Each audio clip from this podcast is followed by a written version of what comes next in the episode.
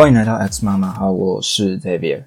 哈，我一直觉得讲出这个开场白很羞耻，但没想到我还是讲了。那这一集是这个 Podcast 的第一集，虽然不知道会不会有第二集、第三集之类的，但嗯，我会开始这个 Podcast 是因为我有平常日常生活中我就有很多想要骂的事情，那有时候因为碍于你在呃社交媒体上啊，或者是你在可能。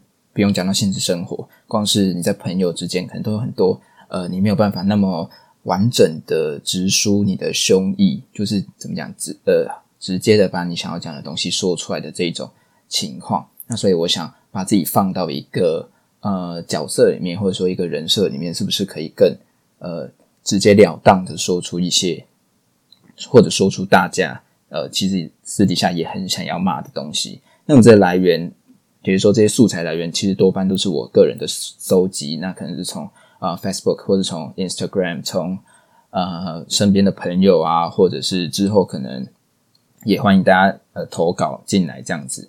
那当然，只有骂人的话，好像有点失去我想要做这个频道的那一个本意。所以说我可能会加入一些自己的想法也好，或者是一些呃我从书上得到的观点之类的。那么还是要免责声明，disclaimer 一下，就是说这里面呃肯定会有不好听的词句，会有一些很政治不正确的话。那如果你选择继续听，你就是要接受这些东西；那不想听就滚蛋，拜拜。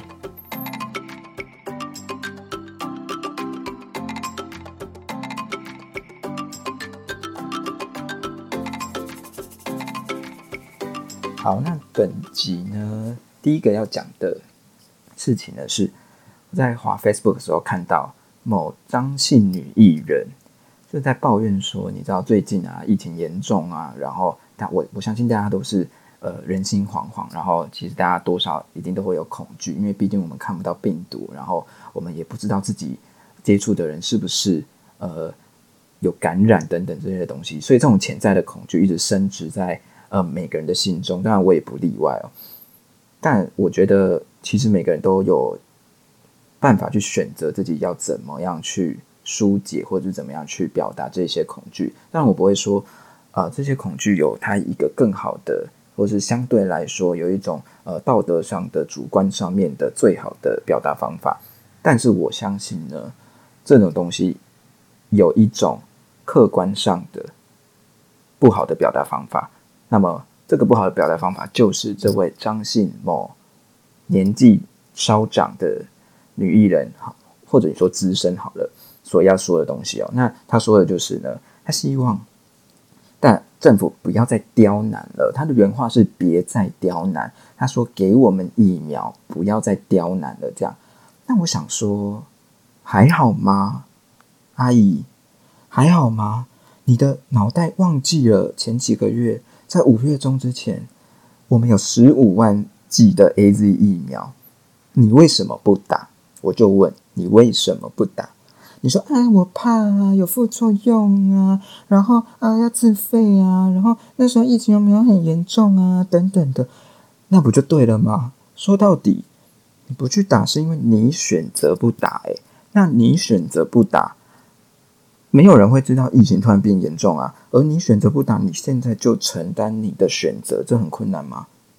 我不懂，这很困难吗？所以什么叫做刁难？刁难是，哎，我这边很多疫苗，我这边有十五万剂疫苗啊，你要来打，我不要，我不要给你打，我凭什么要给你打？你谁啊？你先秀一下你的财产证明好不好？你对你这社会有什么贡献？先讲一下好不好？这个才叫做刁难。所以，请你好好注意一下你的言辞，注意一下你的形容。你是一个有。强大的话语权的人，你甚至是一个在演艺圈可以呼风唤雨的人，所以你在讲任何事情之前，先稍微在你脑中润饰一下，这样很困难吗？而且再说了，所谓 A Z 疫苗的副作用，A Z 疫苗的种种你所可想而见的这种不良的呃情形，基本上，基本上，我先说这种不良情形。从研究上面来看，大多都好发于年轻人身上。那请问你几岁了？我就问问你几岁了？你的身份证拿出来，上面那一个民国几年的那边不是四或五开头，诶，可能是二或三开头。哎，那你在怕什么？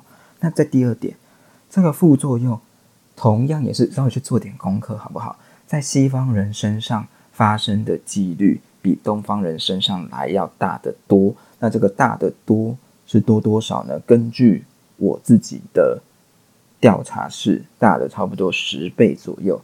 那么你想说哦，好十倍，所以你想要知道这个西方人发生这个副作用的，也就是所谓的血栓啊，或是等等这种致命的可能致命，其实实际上也已经有非常好的处理方法，致死率自然没有那么高的。那你说这个这个发生这种血栓的几率是多少？很抱歉，比你出门被车撞到的机会还要小。那么比你出门被车撞到机会还要小，你再再小十倍，你就知道这个发生在东方人身上的这一个机会有多小了吧？那你这种不负责任的讲法，把千错万错都是别人的错，把所有的锅都推到别人身上，怪天怪地怪空气，就是不怪你自己，这种不就恰恰好表达了你是一个刁民吗？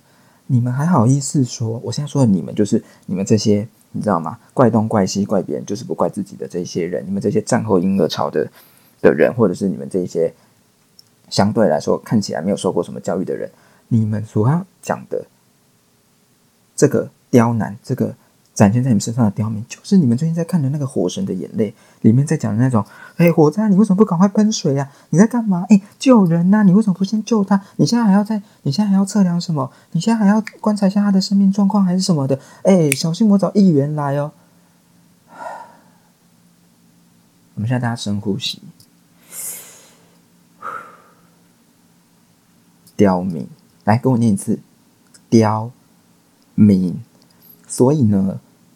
我们请张姓女艺人的那段话，我们现在要把它改写，改写成“别再刁民”，好吗？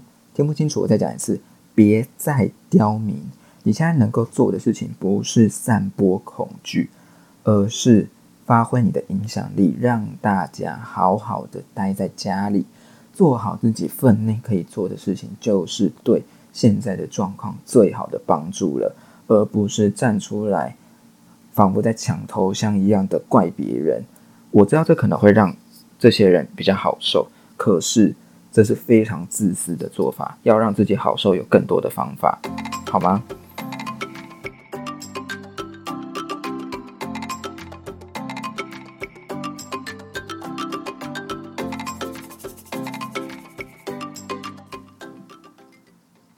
那本周要讲的第二件事呢，是前两天我在脸书上看到的，就是正大社会系他们呃预计在已经过了，就是六月三号的七点到九点举办一个关于核能议题的一个线上讲座。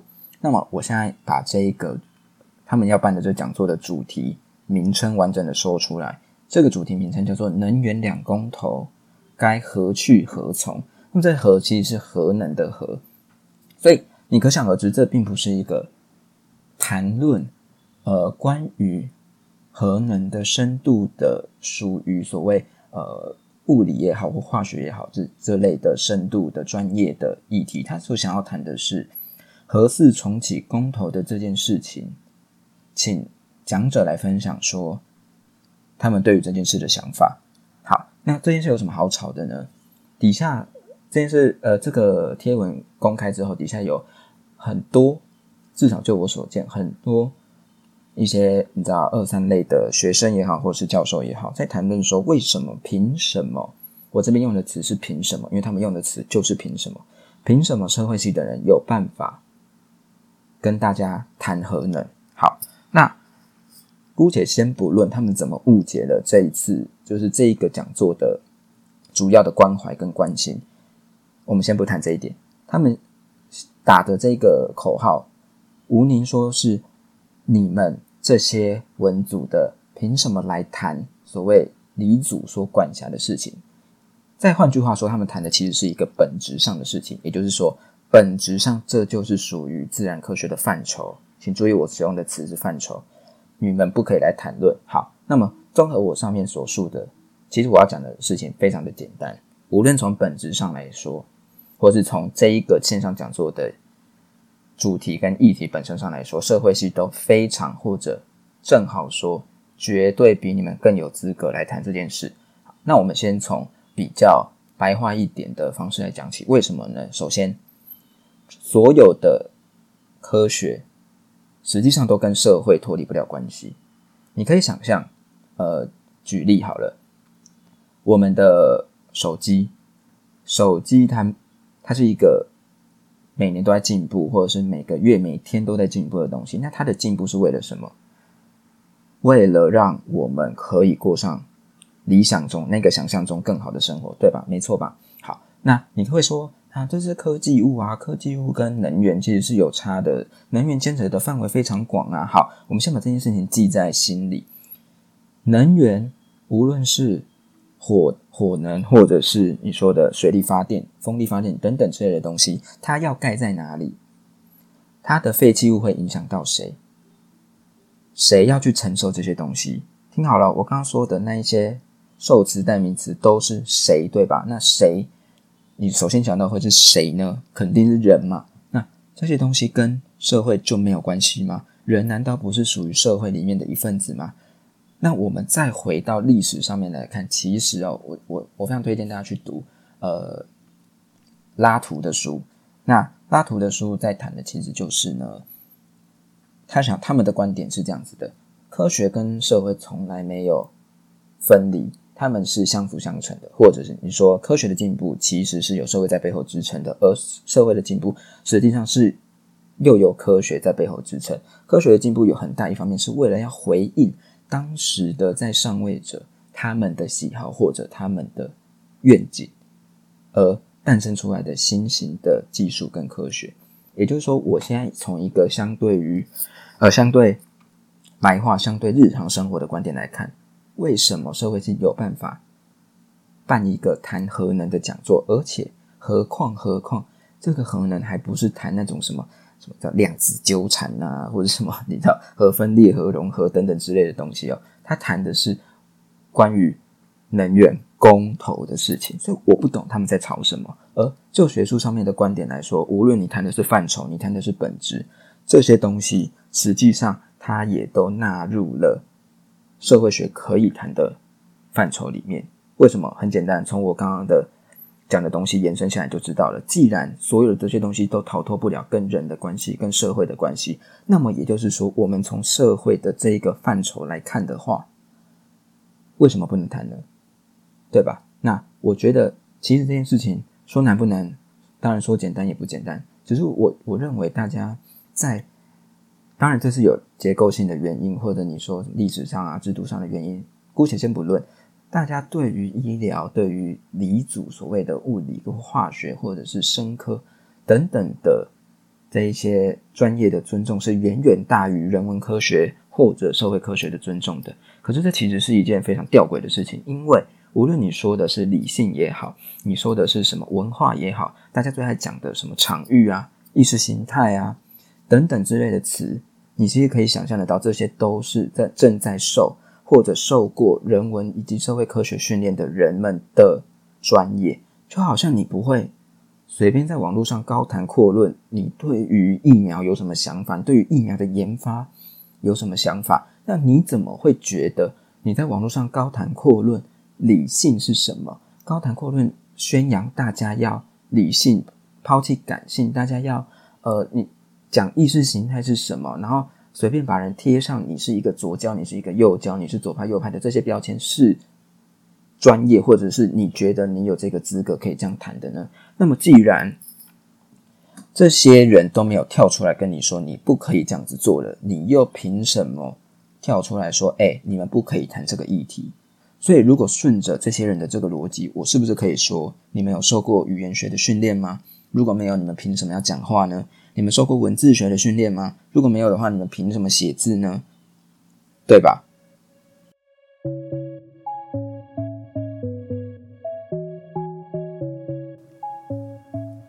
最后呢，想跟大家聊聊关于，因为现在这个录录音的时间点是，应该是大家关在家的第三个礼拜了。那我想，其实当代社会的焦虑的问题，无论是呃所谓的疫情前或疫情后。或你要说所谓的后疫情，铁定都会是一个非常严重的问题哦。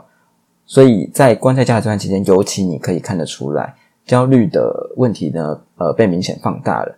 那我想，当然有很大一部分的原因是因为，呃，当代人其实并不太懂得如何自处。那我所谓的自处呢，实际上是独自、单独的和自己相处。也就是说，呃，我们一直不断在追求一些肉眼可见的、可被金钱化约的功成名就啊。或者是成绩啊，或你想要做给谁看啊的这种东西，那这种东西其实某种程度上来说是内建在你的身体里面的。你你从你睁开眼睛的那一刹那，你就会一直觉得我每天都要有事情做。那你有没有想过这些事情啊，都是些什么事情呢？是不是因为这一些事情反而让你更焦虑了呢？所以，其实对我来说，疫情的这段期间正好是，当然我也不希望。呃，疫情持续的下去，谁会希望？但疫情的这段期间，我们转个念来想，说不定它正好是提供了一个让你好好的，无论是精神上、心灵上或身体上一个休息的一一段期间。那我所谓的休息，实际上并不是要叫你所谓的休息，为了走更长远的路，或是大家常讲的什么 “work hard, play hard” 之类的东西，因为这些。这些句子的逻辑都是建立在你休息、你玩乐是为了让你工作更认真，为了让你完成更所谓远大的目标跟成就。可实际上，正是这些远大的目标跟成就，正是这些工作认真把你绑住了，让你陷入这个焦虑的回圈。所以，我认为的休息，实际上是要让你真正的放松的休息，不做任何事情的休息。所谓的不做任何事呢，是你其实可以去做，但你选择不去做。听起来有点有点抽象，有点复杂，可能也有点困难，可能听起来也会有点怎么讲逃避吗？或者是或者说所谓的呃耍废等等。可是事实上，你可以试试看，这种让心灵丢去一个纯粹为了休息而休息的状态。我认为是呃非常有效的，在对付焦虑的这件事情上面。当然了，我我说的不可能是适用于所有人，也不可能是对每个人呃都有效。我只是提供一个方法。那所以，如果最近呢你也觉得焦虑的问题特别严重的话，那么是不是试试看离开你的手机，离开你的电脑，离开你想要做什么事情的那一些欲望跟想法，好好的专注在想想你这个人，想想你脑袋里面的东西，或干脆你。什么都不想，什么都不想，反而其实是最难的，在这件事情上面，所以我相信你会过得比较舒服一点。好，那么本集呢就到这边结束了。那我也不知道会不会有下集，或下集什么时候出现。呃，就希望大家喜欢这一集，然后订阅一下我的 Podcast，好不好？拜拜。